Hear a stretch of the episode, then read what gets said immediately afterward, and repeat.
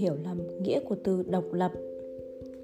Có lần, tôi từng chia sẻ một bài viết khuyên các cô gái nên độc lập, tự tôn, phải đọc nhiều, đi nhiều, mở rộng tầm mắt, lẫn tâm hồn của chính mình, giúp thế giới tinh thần thêm phong phú. Có một công việc yêu thích, chỉ có tự chủ về kinh tế thì mới có thể độc lập về tinh thần. Ít nhất thì bạn muốn mua gì đó, bạn cũng không cần ngửa tay xin tiền người khác. Một độc giả hỏi tôi bình thường có tiêu tiền của chồng không? Tôi thẳng thắn đáp, tiêu chứ, tiêu nhiều là đằng khác. Người nọ thấy vậy thì khinh bỉ. Hóa ra bạn tình cũng chỉ nói lý thuyết suông. Cô thì thoải mái tiêu tiền của chồng, còn người khác phải tự lập tự tôn. Chẳng phải rất mâu thuẫn sao? Mấy năm qua, tôi luôn ngầm quan sát, nhận ra phụ nữ á đông bị phân hóa thành hai thái cực rất nghiêm trọng. Một kiểu là theo chủ nghĩa nữ quyền, luôn cho rằng giờ là thời đại nào rồi? Chuyện đàn ông làm được thì phụ nữ cũng làm được. Bởi vậy, nhất định phải nâng cao địa vị của phụ nữ. Họ hóa thành các nữ cường nhân, tranh đấu với đàn ông trên chiến trường cuộc sống, kiên quyết đòi phân thắng bại. Việc nhận quà tặng và sự giúp đỡ từ đàn ông quả thực là điều vô cùng nhục nhã. Sau khi kết hôn, những phụ nữ như vậy vẫn rất hung hăng, độc lập về kinh tế nắm quyền hành tuyệt đối trong nhà. Chỉ cần chồng có vấn đề là lập tức dẫn tới chiến tranh. Họ phải khiến đàn ông ngoan ngoãn thì mới hài lòng. Nhưng đàn ông có thực sự ngoan ngoãn không?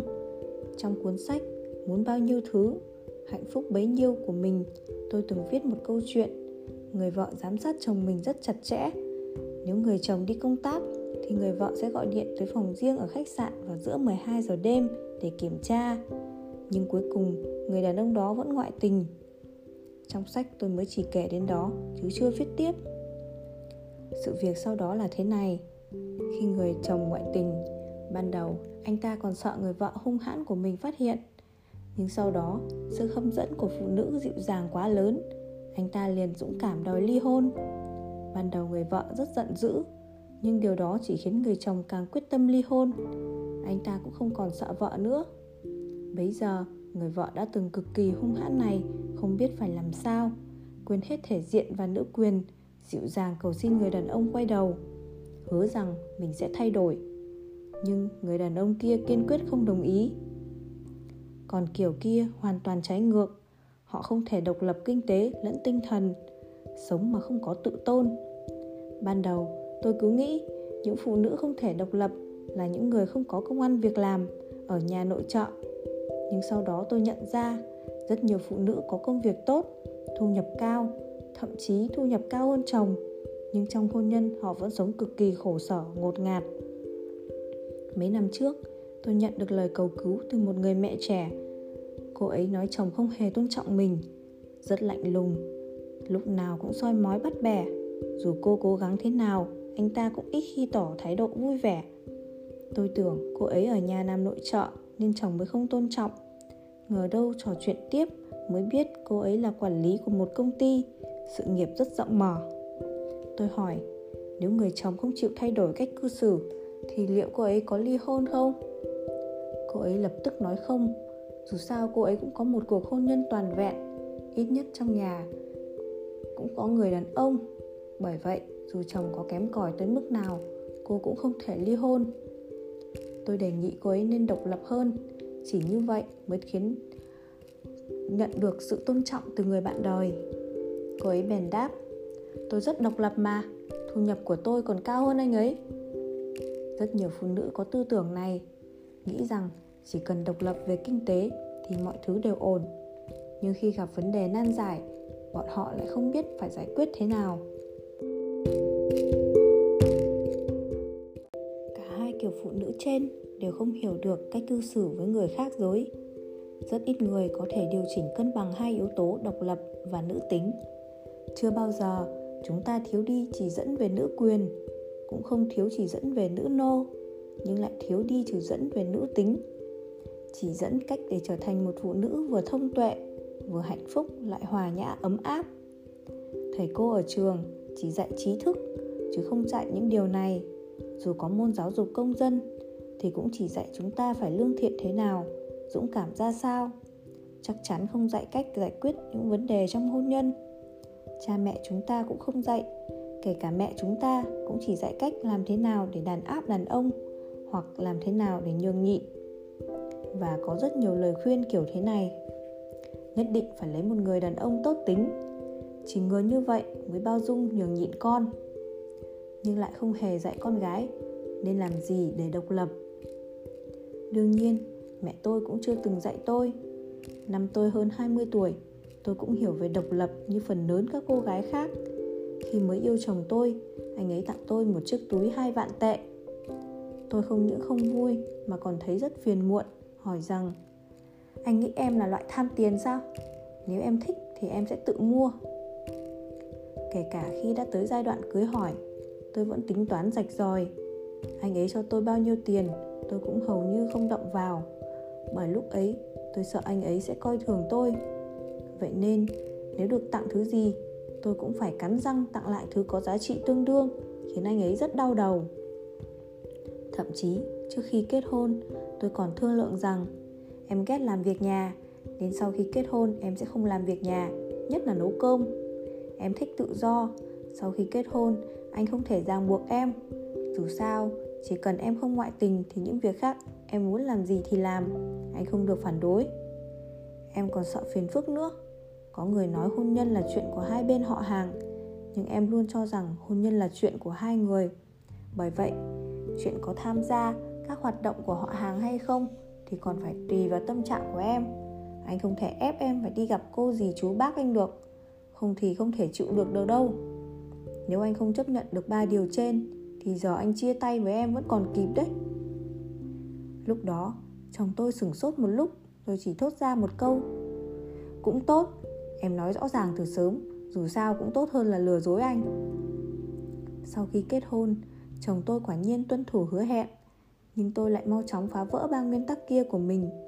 Có lần, cô giúp việc xin nghỉ một tuần, nhà cửa không còn sạch sẽ nữa, tôi cũng mặc kệ chồng tôi về nhà phải dọn dẹp suốt 3 tiếng, khiến nhà cửa sạch bong. Sau đó tôi ngại ngùng nói, anh vất vả rồi. Anh ấy liền rộng lượng, cười, nếu em không thích làm những việc này, cứ vậy cứ để anh lo. Trong khoảnh khắc đó, tôi đã thấy hơi xấu hổ. Sau đó, trên blog có rất nhiều bạn bè khoe những món ăn họ nấu cho người yêu. Ban đầu tôi cũng không mấy để ý, nhưng dần dần cũng thấy hâm mộ họ thế rồi suy nghĩ này ngày càng mãnh liệt hơn. Cuối cùng, cũng có ngày tôi búi tóc lên và bước vào bếp. Với sự giúp đỡ của cô giúp việc, tôi đã nấu được 8 món mặn và một món canh. Hôm ấy, chồng tôi còn vui hơn cả tôi. Anh ấy nói đây là bữa cơm ngon nhất từng ăn, còn ngon hơn cả cơm của đầu bếp 7 sao. Trong phút giây phút ấy, tôi bỗng thấy dù độc lập tới đâu thì mình cũng không thể đánh mất sự dịu dàng của phụ nữ.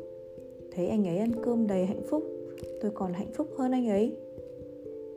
Hiện giờ, trước khi chồng đi công tác, tôi sẽ chủ động xếp đồ giúp anh ấy. Bữa cơm đầu tiên khi anh ấy về, nhất định tôi sẽ tự tay nấu cho anh ấy ăn. Quan hệ giữa hai họ cũng được tôi xử lý rất hòa hợp, êm ấm. Bản thân tôi cho rằng tôi đáng yêu hơn trước đây rất nhiều.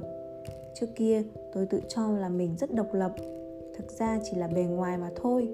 Kỳ thực, tôi rất nông cạn và ích kỷ chồng tôi đã sửa đổi sự hẹp hòi và sai lầm trong tư tưởng của tôi, giúp tôi học cách bộc lộ tình yêu và hiểu được việc đón nhận tình cảm của đối phương hoàn toàn không mâu thuẫn với việc độc lập tự chủ.